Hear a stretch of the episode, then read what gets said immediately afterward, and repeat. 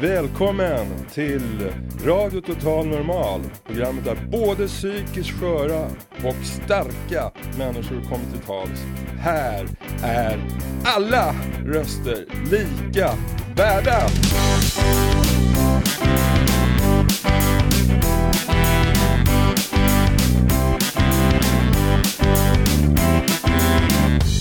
Hello there, this is Radio Total Normal. Hej, det här är Total Normal, eh, Radio Total Normal. Du lyssnar på Radio Total Normal 101,1. Totalt normalt. Radio Total Normal 101,1.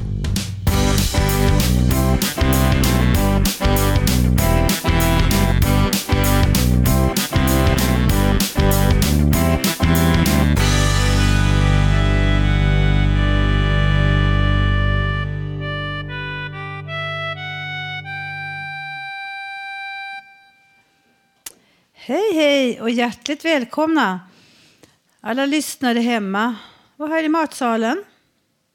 Det är Radio Total Normals livesändning från Götgatan 38 i Stockholm.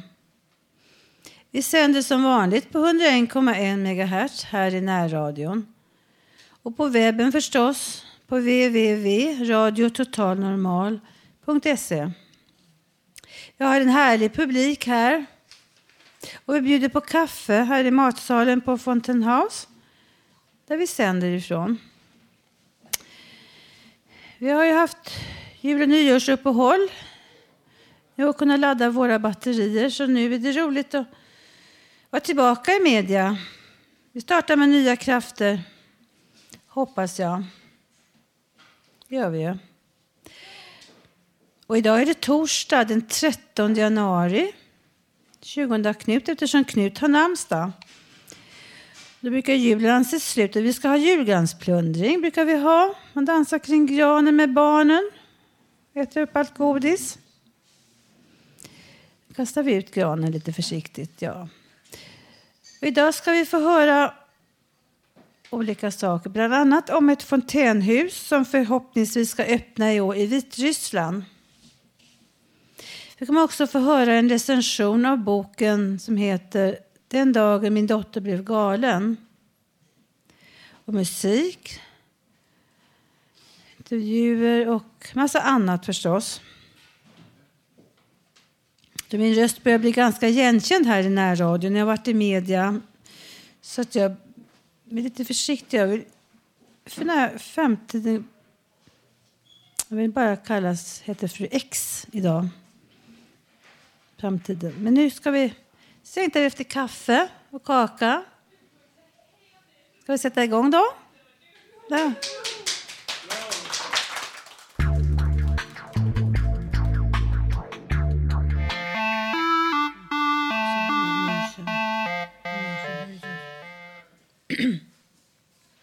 Jaha, nu tillbaka här igen. Nu ska det handla om Fontaine fontänhusen en världsomspännande organisation som arbetar med rehabilitering av medlemmar med psykisk ohälsa.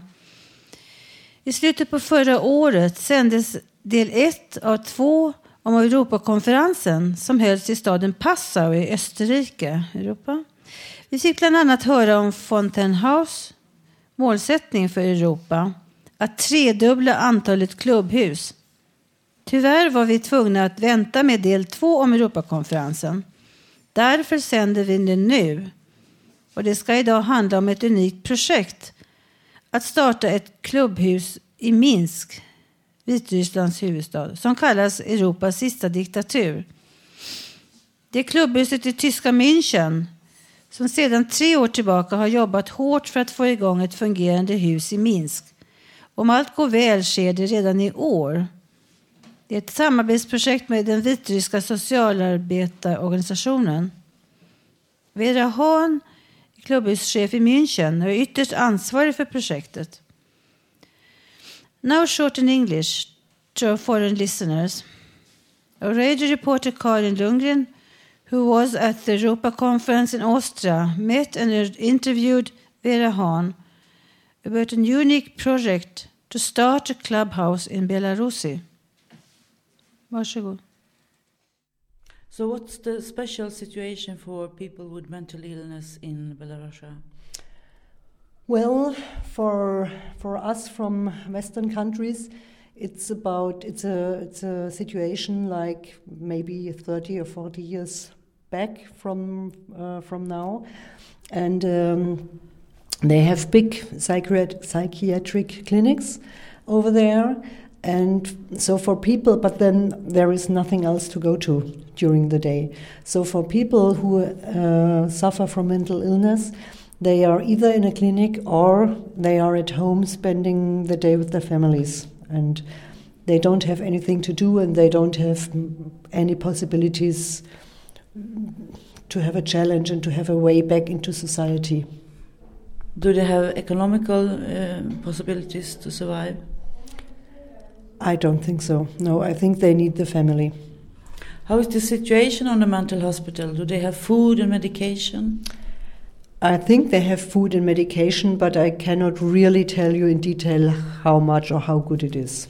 The only thing I was very impressed um, in a negative way when we visited this uh, psychiat- psychiatric clinic, it was, I mean, it was a real big building. I don't know how many beds, 2,000, something like that. And they have guards in the entrance, at the entrance. You can only pass, uh, get in if you pass the guards, two people in uniforms with uh, arms. It's a very strange uh, feeling to go into a hospital. And I think I can imagine how it must feel to be there as a patient. Did you notice any fear among the people? Fear for for doctors or for mental hospitals or no, I didn't. But uh, when we've been in the clinic, we didn't uh, walk around and, and talk to people there. We just talked to some of the uh, chiefs about telling them how what is the special thing about the clubhouse model and how it works and it was a little bit uh, tricky because um, we were telling them about a rehabilitation model without doctors and psychiatrists. So they were a little bit, um, um, how do you say? You could feel a little distance. So they were not really enthusiastic about this model, but maybe there are some people who could imagine how it could work. the doctors, psychiatrists are still still some kind of gods there or They, yeah, yes, yeah. yeah. Mm. So how about the social service for for uh, people with mental illness? Well, there is up to now there is nothing. The- In Minsk, they have um, so-called territorial centers for social service centers for disabled people, but it's more for physically handicapped or people who have a brain problem, uh, but not from people with uh, suffering from mental illness. How is the common view on mental illness in in Belarus? Yes, people are afraid. That was uh, some of the questions when we had the lecture at university. People were asking, uh, "What are you doing if somebody gets crazy?" Like, yeah, and uh, how can you work without psychiatrists? And how can you do that? And what are you doing when that and that happens? And we told them, well, it never happened. I, I mean, it happens maybe once in 10 years, but it's very, very seldom. And normally in a clubhouse, what I know with 23 years experience, you have a very safe environment for everybody. So that's also a problem that you have to deal with when you start a clubhouse. You have to work against this. I mean, it's a lot of stigma. Anx- Anxiety and stigma is big. That's true. Yeah, and you have to to prove that it's. Uh, you can most of the time, people are uh, you you can't understand. Um, it's hard to say, to hard to tell uh, who is a client or who is a, a professional worker. I mean, you, you can't say, is it a member, is it a staff? It's hard to tell who is. Who's crazy or who's not? Yes, Ah. yes. Uh, do you think it uh, will take a long time before it's possibility to to build some kind of clubhouse in Minsk? Well, we, uh, after this visit from the delegation from Minsk and in Munich, that was in June this year, we um, put together an application for this German foundation. And uh, in December this year, there will be the decision if they, if we get the money for this project, and if so, the project can start in February 2011. The, the, the goal is not only to have this one clubhouse in Minsk, but also they want to have more clubhouses also than in Belarus. And that's why they also do, um, during this uh, project, they also uh, put together a manual how to, what is a clubhouse and how does it, how do you start it and how does it, uh, do you work in a clubhouse?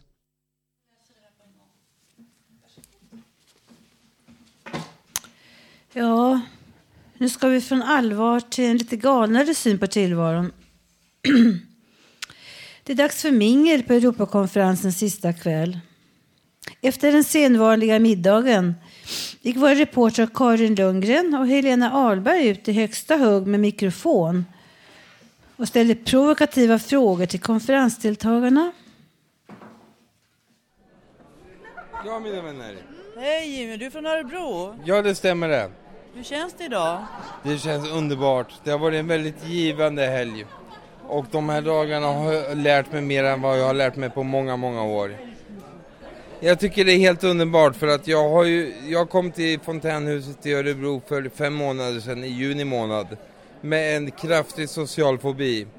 Och det här har ju liksom, det har varit en motorväg för mig för att uttrycka mig själv. Och hur det känns att vara här just här och nu är fantastiskt. Hallå, hallå, hallå, hallå, hallå, hallå, hallå, hallå Polen, Polen. Hello. Hello Polen. How are you? I'm okay, thank you. Uh, what are you doing here? Uh, now I'm just walking and looking, but uh, uh, at the whole conference we're preparing three workshops. One was about poverty, fighting against poverty. One was another one was about uh, recovery. How does it work in the clubhouse? And the third one was about uh, membership and relationships in the clubhouse model. You know, we on Radio Total Normal, the Mm-hmm. radio station, we are a bit joking with a lot of things. So I, I want to ask you, do you know any person that is normal? No. What what does it mean to be normal? I don't know. I have never been normal. Have you? No. No. I don't know. Neither. Maybe they are normal. Här, vi har en no- norrman också. Här. Vi norrman Är du från? Norge? Jag är från Norge. God dag, god dag. Det här var Radio Total Normal. Ja, god dag. Vad är hemligheten bakom ditt välmående? Du ser så jäkla glad ut. Hur kommer det sig? Nej, eh, uh, varför är jag glad? Nej, jag har, Jag har eh, uh, jag tror det är för att jag har eh, Uh, jag har ett väldigt gott nätverk. Jag har, jag jeg har masse människor runt mig som vet, som, mass- som bryr sig om mig.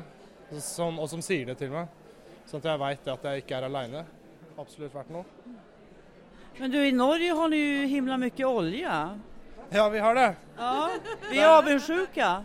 Ja, nei, det eh, Det var dumt at dere lot oss slippe unna. Ja, ja precis. Ja, skulle ikke gjort det. Nu har ju vi lillebrorskomplex här plötsligt. Ja. ja. Men, men du, det som, vi som känner oss förtryckta av svenska myndigheter så här då, Försäkringskassan, socialförvaltningen, Kronofogden, kan vi komma över till Norge då?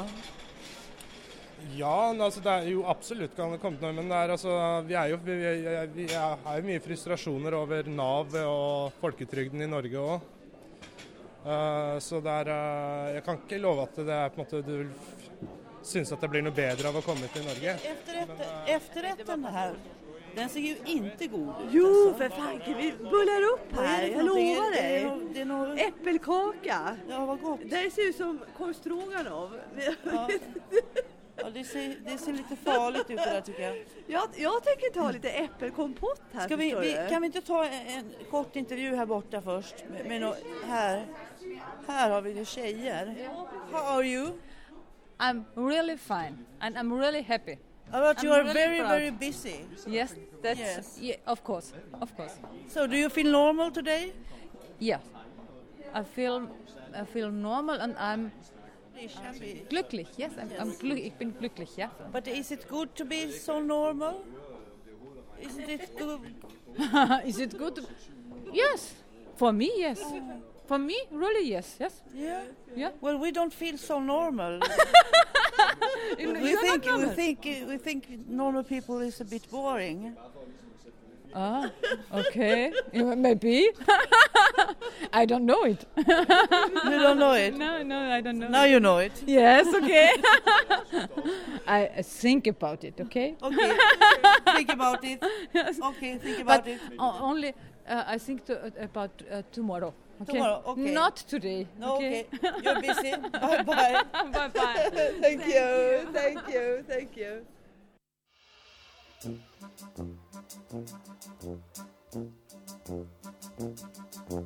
Willkommen, bienvenue.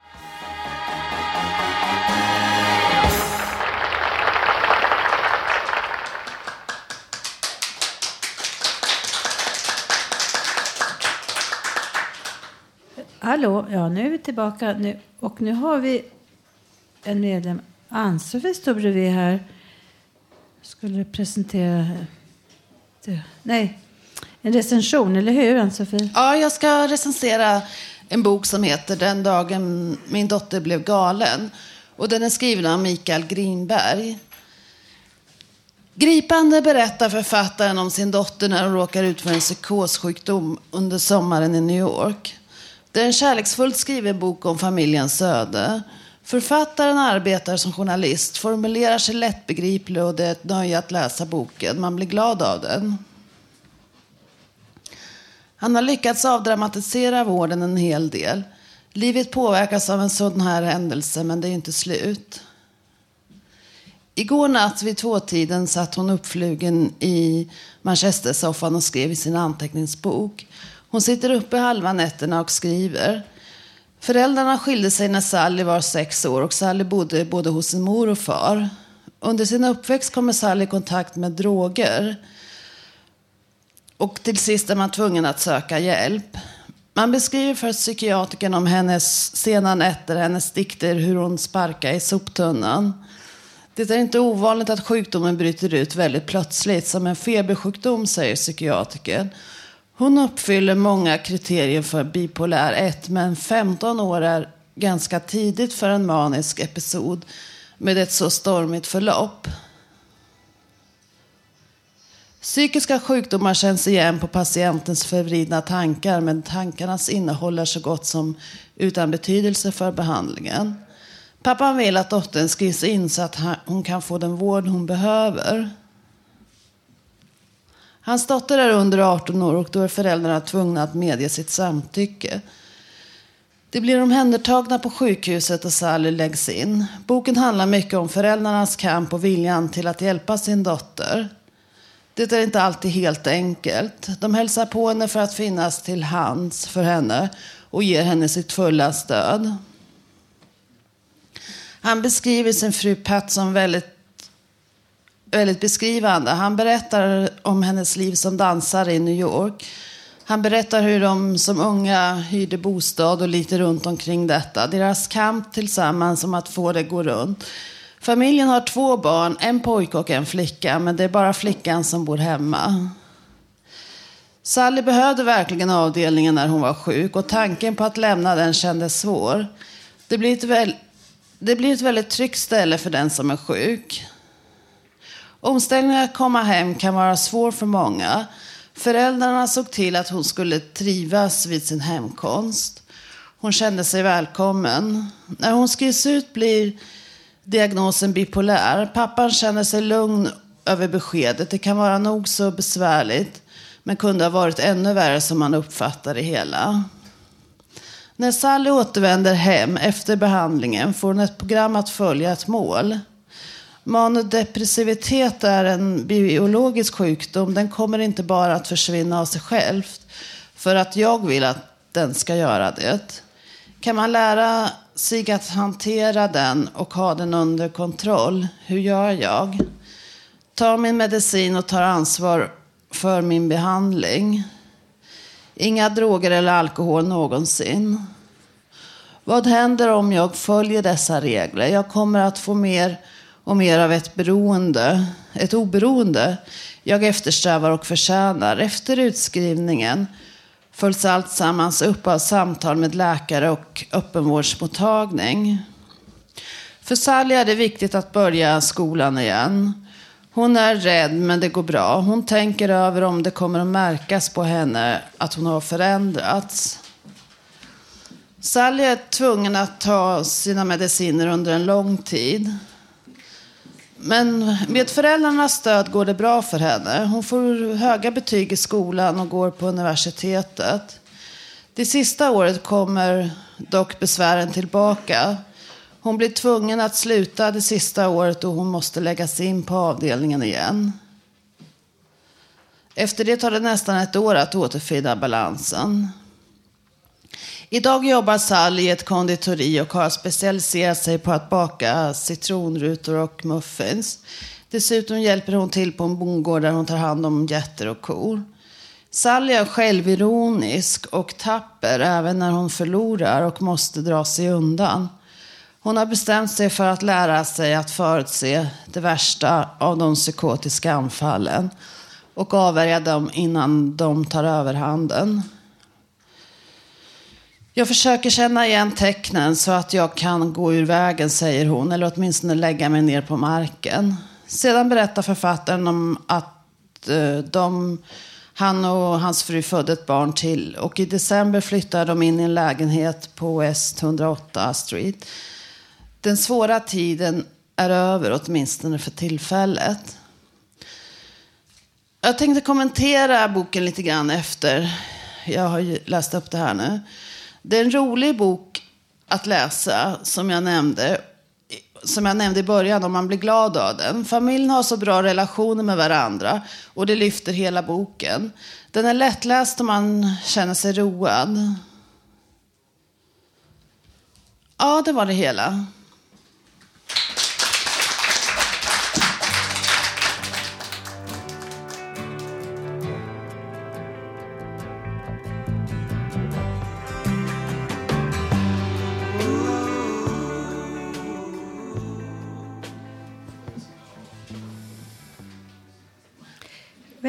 Tillbaka nu till er Radio Total Normal.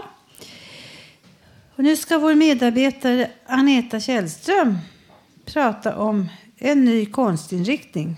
Varsågod. Ja, tack för det. Jag har funderat och funderat på vad som krävs för att man ska kunna bli en berömd konstnär i dagens samhälle. Nu när det mesta redan är gjort. Jag tänker då på Anna Odells simulerade psykoser på Liljeholmsbron och jag tänker på nedsprejade tunnelbanevagnar. Jo, vet ni vad jag tänker? Jag tänker att jag först skulle gå och ställa mig mitt på Sergels torg. Sedan skulle jag klä av mig helt naken. Jag skulle sätta mig mitt på Sergels torg och kissa och bajsa. Samtidigt skulle jag låta någon filma alltihop med en videokamera medan allt folket gick förbi. Kanske lite häftig belysning också. Någon har sagt att till och med en bajskorv kan bli vacker med rätt belysning. Och sedan kallar man alltihop för ett konstverk. Man hoppas att filmen ska visas i SVTs Rapport och att det skrivs på DNs kultursida. Och så hoppas man att man har lyckats skapa någon form av debatt, vad nu det skulle vara. Man skulle ju kunna se detta som ett, ett sätt att belysa all skit som finns i vårt samhälle. För det finns mycket skit i samhället. Och ser man inte skiten så beror det på att man inte vill se den. Men ibland måste man se sanningen i brunögat.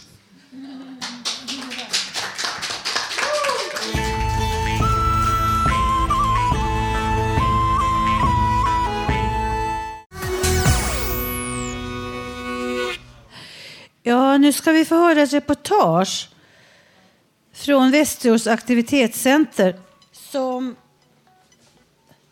Tommy och Lisa har gjort.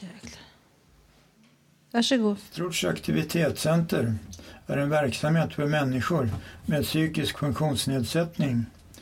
Centret har nu drabbats av nedskärningar och de som går till aktivitetscentret får gå mycket färre pass nu än förut. Siv Eriksson, som är chef på centret, berättar om verksamheten. Verksamheten här är till i första hand för folk som har eller har haft kontakt med psykiatrin kan man säga som en minsta gemensamma nämnare. Ehm, för att komma hit så ska man ha kontakt med handläggaren för sysselsättningsfrågor i den stadsdel eller den kommun som man är bosatt i. Ehm, Verksamheten hör organisatoriskt till Bromma stadsdelsförvaltning men vi tar emot folk från hela stan och även från kranskommunerna. Fast det av förklarliga skäl då blir eh, en tonvikt på folk som bor i den här delen av stan, då, alltså utåt västerort till.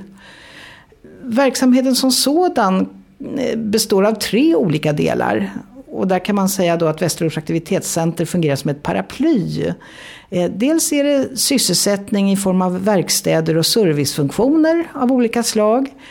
Ehm, där man gör saker som eh, i första hand riktar sig, eh, ja det kan vara alltså på uppdrag utifrån eller för försäljning här på centret. Det kan också vara servicefunktioner inom centret. Det är den ena delen. Sen finns det en del som handlar om kurser, studiecirklar av olika slag. Eh, och där samarbetar vi med Studieförbundet Vuxenskolan som eh, har ledare i eh, alla olika ämnen som vi har där. Och sen finns slutligen ett socialt arbetskooperativ som heter Handkraft. Och där ligger fokus väldigt mycket på själva föreningsarbetet och, och processerna där. Men eh, man har också verkstäder där man gör saker på uppdrag utifrån eller för försäljning. Det är ganska mycket folk som deltar här. Eh, under ett år så kommer vi i kontakt med ungefär 300 olika personer kan man säga. Eh, folk både börjar och slutar givetvis under året och det är inte så här att man måste börja i början av en säsong utan man kan börja precis när som helst även under sommaren även om det kan var lite opraktiskt kanske. Men eh, man kan som sagt var komma in i verksamheten precis när det passar en själv. Ehm, man måste dock ha ett beslut från sin handläggare och eh, rent konkret går det hela ofta till så att man kommer hit först på ett studiebesök eller informationsbesök som vi kallar det för. Och man går igenom vad som finns här, vad man själv har för intressen och vad som skulle kunna vara intressant. Och eh, sen går man hem och funderar och eh, så återkommer man efter att ha då kommit överens med handläggaren om hur mycket man ska delta. Och så gör man ett eget personligt schema som man sen följer. Hur har nedskärningarna påverkat aktiviteterna? Det har hittills påverkat så att vi har fått eh, skippa vissa grupper som har haft för få deltagare. Helt enkelt eftersom folk har fått tillstånd att delta färre tillfällen här. Det är den eh, praktiska konsekvensen hittills. Och, um, vi upplever väl inte att vi har fått färre deltagare. Men uh, tendensen är att eh, man får delta färre gånger i veckan. Det kan ju jag tycka är lite olyckligt om man ska ha ett återhämtningsperspektiv och, och uppmuntra folk att uh, orka och klara så mycket som möjligt. Då, skulle man ju hellre önska att man fick utöka och, och, att det inte skulle vara den här eh, tendensen att minska antalet tillfällen. Anette har gått till verksamheten på Västerorts aktivitetscenter i många år. Men nu går hon inte dit längre på grund av nedskärningarna. Ja, jag tycker att det är för jävligt just för att eh, de här människorna med psykiskt nedsatta förmågor, att de, de är ju redan avstängda och utanför samhället och nu blir de ännu mera liksom själva. Jag, jag tycker att det är förenat med livsfara för då, deras eget liv. Nu ser mitt liv ganska så bra ut. Jag har ju ett gammalt missbruk bakom mig och det var tack vare det jag fick gå på aktivitetscentrumet. Och nu så, jag gick där för jag också har känt mig utanför och stämplad som, ja, utanför samhället. Men nu så har jag börjat på en praktikplats där jag ska få OSA-anställning. Och sen så har jag hela tiden kombinerat det med, med terapi. Och det har hjälpt mig. Det är så här, tycker jag, att jag vill att alla människor ska få plats i samhället och vara viktiga. De som kanske inte kan arbeta måste få någonstans att gå där de tillhör någonting och där de får ha relationer med människor. För relationer ut, från mitt synsätt är kärlek och det behöver alla människor. Man kan aldrig leva utan kärlek. Och för just de här människorna som har psykiskt nedsatta förmågor är det så otroligt viktigt och jag, jag känner att jag blir upprörd när jag pratar om det. Jag tycker det är så här.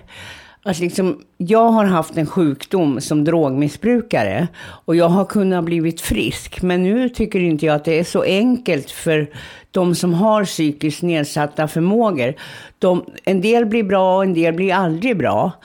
Och det är därför det är så himla viktigt att man får fortsätta att gå på ett center och inte bara en och en halv dag i veckan. För vad ska de annars göra?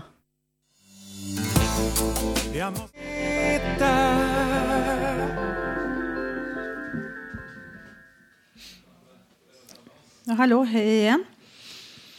Efter det här så har vi eh, medarbetare Hasse Kvinto står här bredvid och ska sjunga en visa. Varsågod. Det är en egen sång som jag har skrivit som heter En sång till mig själv och till alla med psykisk ohälsa. Och det är första gången jag framför den här sången. Jag är ingen idiot, jag är bara skör, kanske tills jag dör. Jag är inte heller dum, jag är ganska smart och tänker ganska klart. Och när någon gör mig illa så låter jag det rinna av. Jag vill inte falla ihop eller trilla av allt för höga krav. Jag har geniala drag, men det är mycket jag inte klarar av. Jag är inte särskilt stark, snarare svag i mitt jag. Men jag hoppas att bli stark och stå på stadig mark. Det är ett livsbeslut innan alltihop tar slut. Vi är inga idioter, tillsammans blir vi psykiskt starka. Vi är inga idioter, tillsammans blir vi psykiskt starka. Tack så mycket och god fortsättning på det nya året.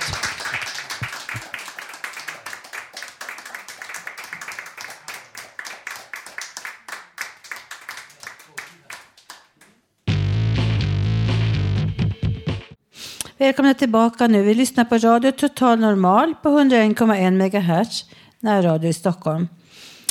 Och nu har vi i fortsättning här en medarbetare, Robert N, som ska framför en text. Ska handla om vintern, eller? Varsågod.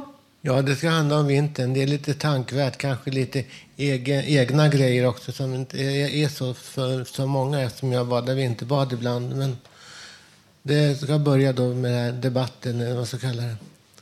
Visst är den här tiden, eh, visst, visst det är den tiden i Sverige när folk i gemen helst skulle vilja gå och lägga sig och dra täcket över huvudet.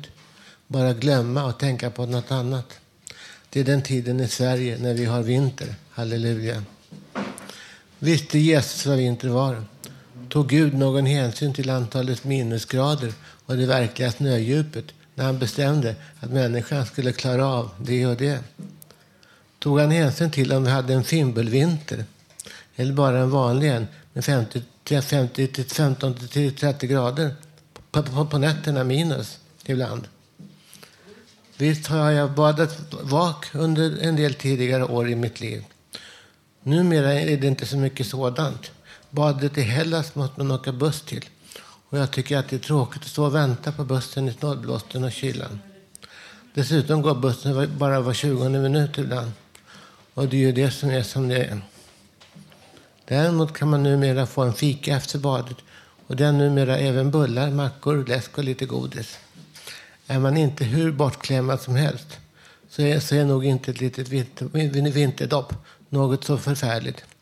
Det kan bara vara en stimulerande upplevelse och en rutin som gör att du känner att du kan njuta lite mer av vår svenska vinter.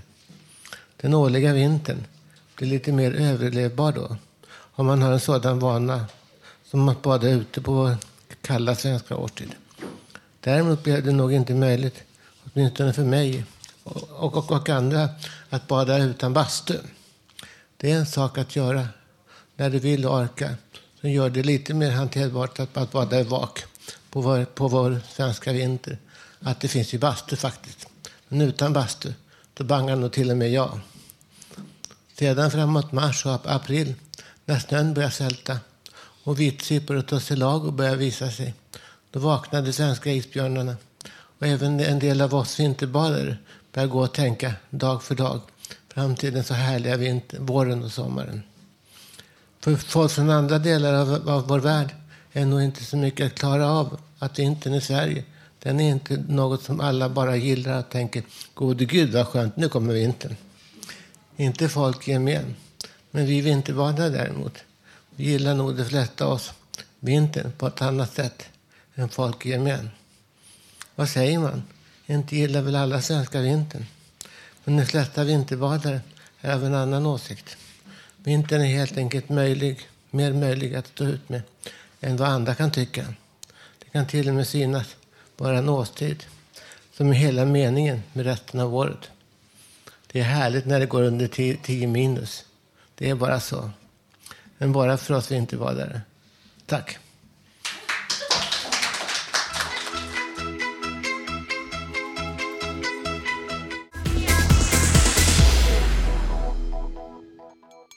Vad blir det för mat? Radio Total Normals egen radiokock Håkan Eriksson delar med sig av ett mycket smarrigt mattips. Mums filibabba. Mm. Det är gott. Eh, lite, lite mer salt. Ja, det, det smakar lite citron. Mm, gott. Dagens kort på Radio Total Normal.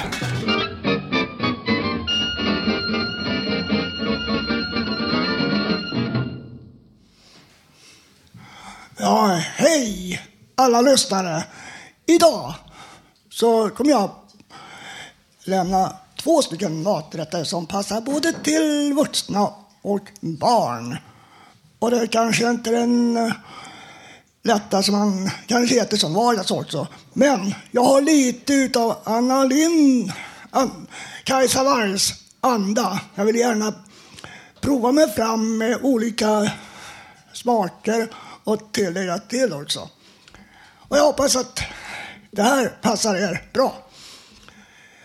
Den första är pasta med köttbullar.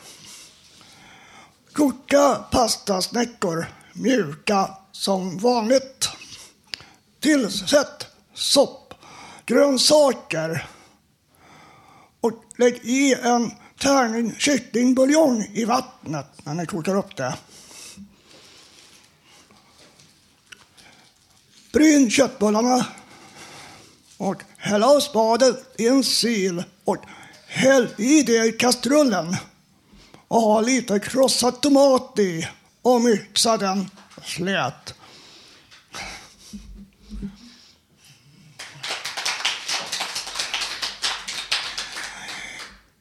Min andra maträtt kallar jag för spenatfisk. Ah. Kan ni undra vad, är spenatfisk för ting? Oh, det är att ni kokar upp spenat i en tärning med grönsaks, um, grönsaksbuljongtärning. Panera fast fisk och bryn den runt om. Ni kan även koka vanlig potatis. Även göra ett potatismos som ni blandar ihop med spenaten. Därigenom. Och ett tips till er. För att få mindre koktid, dela gärna potatisen i fyra delar. Om det är en ovanligt stor. Då blir det kortare korttid på den. Ni kan ju även använda ris, de som vill ha det. Smaklig måltid. Jag kommer återkomma vid ett senare tillfälle i programmet. Tack för mig!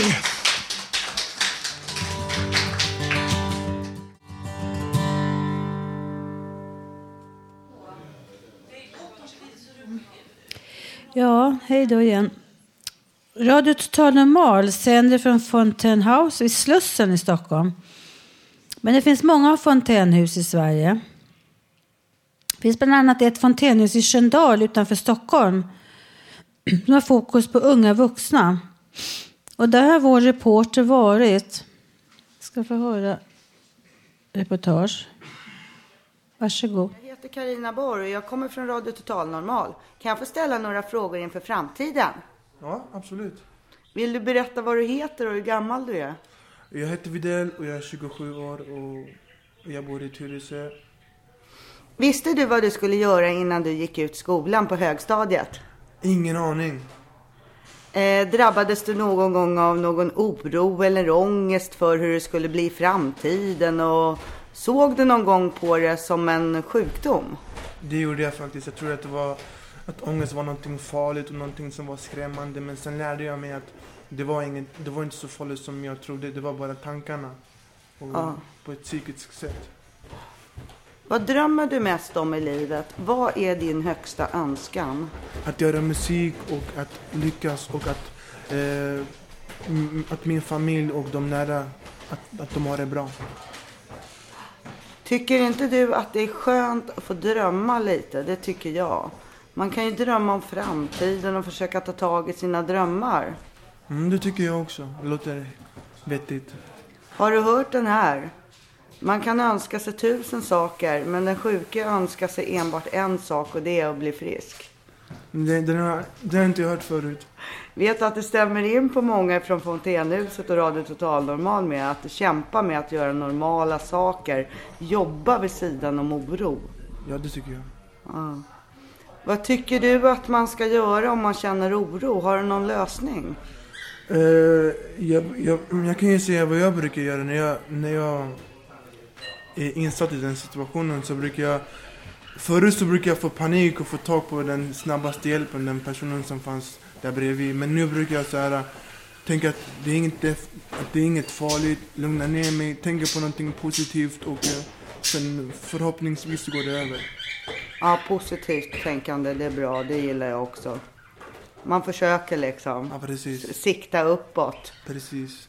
Som man säger så här, höjdhopparen trodde att han skulle missa, då missar han säkert liksom. Man tror att man ska klara det så går det bra man, man säkert. måste tro på sig själv. Och Ja. tro på att vill man må bättre så ska man kunna tro att det finns en chans att man kan bli det. Mm. Hörru, välkommen till Götgatan 38 klockan två på torsdagarna och lyssna på programmet. Tack så mycket. Tack.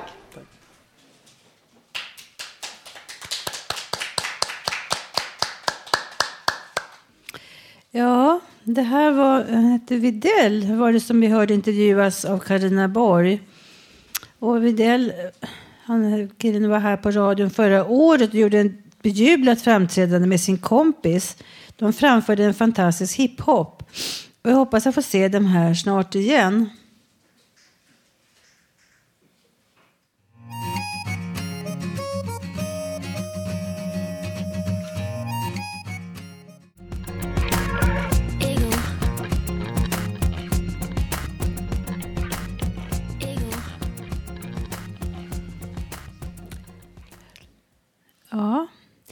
Erik igen. Nu har vi en vår medarbetare som vill läsa sin dikt, Ulf Torell. Varsågod. Idag är fredag 2011. Igår var torsdag, januari 13 dagen helgdag. Jag bor i Hammarbyhöjden. Jag är 57.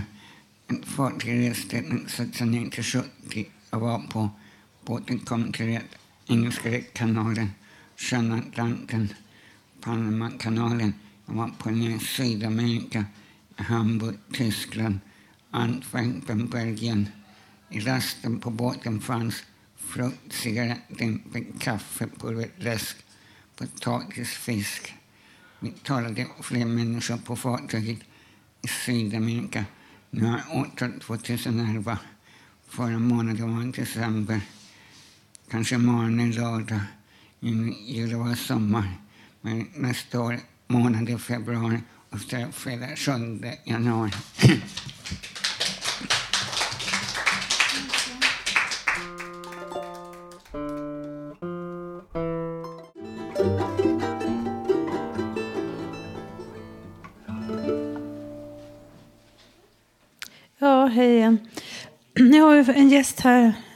kommer till oss som heter Sigvard. Han vill berätta om en händelse, som en uppslitande händelse. Varsågod Sigvard. Ja, oh, det var så här att jag eh, hade en väninna som var inskriven på eh, ett speciellt ställe här i stan som är en typ av sluten psykiatrisk vård. Eh, och eh, hade turen att få befinna mig där när de skulle ha ett patientforum, kallar de det. Eh, någonting ja, där patienter skulle kunna få träffa sin huvudläkare och diverse andra läkare som vanligtvis kanske inte är så lätt att få tag på om man inte har tid med dem. Liksom. Och där hade de tydligen varannan vecka eller något liknande. Och eh, som sagt, det var första gången en anhörig satt med där och ställde frågor till, till, till dessa eh, män som sitter på mycket höga hästar eftersom att de anser sig ha så mycket god kunskap om hur människor fungerar och liknande. Ehm, och det kan man ju liksom ja, tycka vad man vill om. Men i alla fall, jag sitter där och ehm, deltar i det här mötet och eh, ställer vissa frågor till huvud, huvudläkaren då, som jag förstår sitter inne i rummet. Och det hela slutar med att denna människa lämnar rummet och Eh, helt enkelt inte vill befinna sig med att en privatperson, alltså en utomstående, som har, i det här fallet som vi sa när jag var där, att det var min fru som jag var där för. Eh, han lämnar rummet och vill inte besvara mina frågor som angår min fru nu då. Eller en anhörig som är inskriven inom en sluten psykiatrisk vård som man inte har någon insyn i. Och nu när någon kommer dit och vill ha svar på vissa saker, varför de gör så, varför man medicinerar med det, varför de Eh, ja, satt dem i spännbälte den och den gången när det inte fanns en ett dryft anledning till det. Eftersom att jag har en mor som jobbar inom rätts, alltså rättspsykiatrisk vård uppe i, eh, i Norrland. Uh, på den stora, ja, där det sitter riktiga galningar. Och där, där spänner man bara när det är liksom ja, när personen håller på att skada sig själv så pass att det är livshotande eller andra. Så det ska inte förekomma. Ja, ja. Och, och det, det, här tog jag upp bland annat med den här mannen. Och uh, han var så ställd så att han, han, han, lämnade, han, han, lämnade helt enkelt rummet. Liksom. Och det här är oerhört pinsamt. Det ska inte kunna ske när en privatperson kommer in på ett ställe som är sluten och, och, och har frågor angående någon man älskar och värderar väldigt högt. Uh, eller bryr sig om väldigt mycket kan man väl snarare säga. Och, om man inte kan få svar på tal, utan det ska liksom komma... Ja, nu var, var det inte ens undan, man fick inte ens undanflykter, man fick inte ens undanflykter, utan man fick en sorts, ja, jävligt arrogant, eh, ja, sitta på höga hästar-attityd liksom.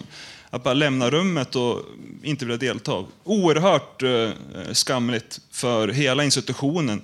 Det, det, det spär på liksom, eh, fördomar om att Eh, Mm, eh, ja, doktorer och läkare kan göra som de vill inom de här institutionerna när det handlar om psykiatri. Ehm, eh, och det är och samma sak med fängelse, samma sak där, också väldigt dålig insyn för anhöriga om du har någon som sitter inom, eh, som också är en, sluten, en typ av sluten psykiatrisk vård, eller sluten institution. Ehm, det var en oerhört pinsam händelse i alla fall. Pinsam för det här Katarina-huset var väl, ska vi nämnas faktiskt. Så det verkar vara bland de mest sämsta ställen man kan vara inskriven på. Liksom. De vet inte vad de sysslar med. De skriver ut fel mediciner, vem som helst kan kolla upp det på internet själv. Har du lite kunskap om psykiatri sen innan, så ja, då är det bara att läsa på medicinerna de skriver ut och det är helt fel. De vet inte vad de sysslar med.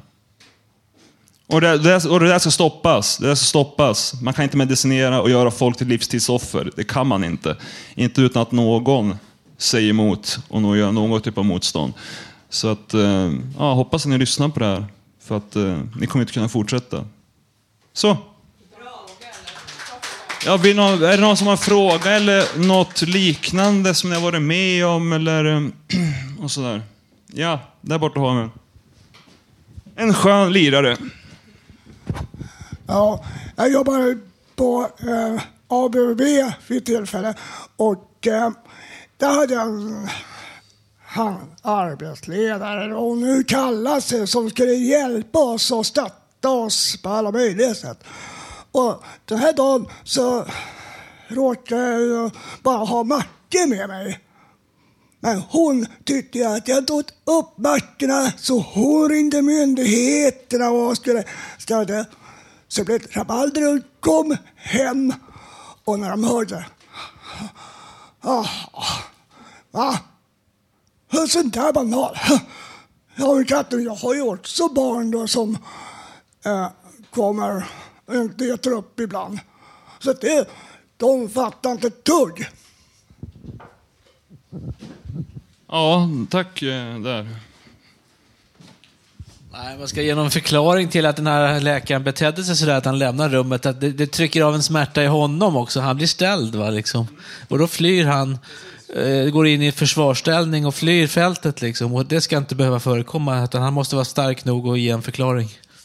Precis, det, det är skamligt som sagt. Det är som sagt, det är våra nära och kära ni behandlar. Kom ihåg det, nära och kära. Ja, hallå, jag skulle vilja säga att det, det här är inte en enskild och ovanlig händelse, utan det händer väldigt, väldigt ofta. Och det beror på lite grann att de här läkarna, de ser sig som någon slags gudar då som, som ska, eh, ja, man ska lyssna på dem och lita på dem utan att överhuvudtaget ha någon avvikande mening. Och den här medicineringen som de börjar skriva, det är ju ofta livstidsmedicineringen de förordar. Medan all forskning visar på att man bara ska medicinera, medicinera i akuta lägen. När det till, till exempel gäller psykos. Då.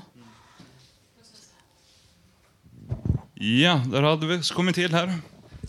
Ja, och det jag tycker är så besvärligt med det här är att som patient så är man ju i beroendeställning av sin läkare va? För, att, för att få adekvat hjälp. Och som beroende, i beroendeställning så kan man ju inte alltid heller protestera mot om man blir behandlad. Det är väldigt tufft av dig, tycker jag, att du vågar gå ut med det här. Och att du vågar nämna institutionens namn. Alltså man, man, kan ju, man kan riskera att, att de ger tillbaka. Va? Och det, det är det som jag tycker är så hemskt, när man, när man faktiskt är i en sån utsatt position. Och att de har en sån fruktansvärd... Jag tycker vi, vi borde få en öppnare psykiatri. Tack för ordet. Ja, vi börjar närma oss slutet av sändningen här. Och I dagens program har vi fått höra musik, intervjuer, en massa personliga och intressanta texter. Nästa torsdag kan du höra oss igen och då sänder vi som vanligt med publik här från Fontaine House på Götgatan 38 i Stockholm. Fram till dess kan du lyssna på oss i efterskott på internet www.radiototalnormal.se Där kan du också skriva i gästboken, komma med förslag, gå in på vår Facebook-sida och titta på bilder. Musiken idag var vald av Håkan bland annat. Tekniker idag var Gün Leni Günther och Matilda Sjöberg. Producent var Karin Lundgren. Projektledare Bodil Lundmark. Och jag var programledare men säger efter inte med något namn, fru X. Sen får jag säga någonting efter tänkvärt brukar jag säga. Tänk på granen som kastas ut här. Kasta inte ut gran hur som helst genom fönstret utan såga helst itu den i bitar och elda upp den i någon spis eller bär till återvinningen. Och sen ska vi säga, apropå nästa vecka så har vi fått ryktas att då skulle vår kära, mycket omtyckta och efterlängtade med Katrin Lofort skulle komma tillbaka. Hoppas vi. Och kanske ska intervjuas. Det ska bli roligt. Och som slut då får vi säga, kan säga smile is contagious eller le, det smittar av sig. Ha lite roligt tills dess. Eller hur? Ses snart igen.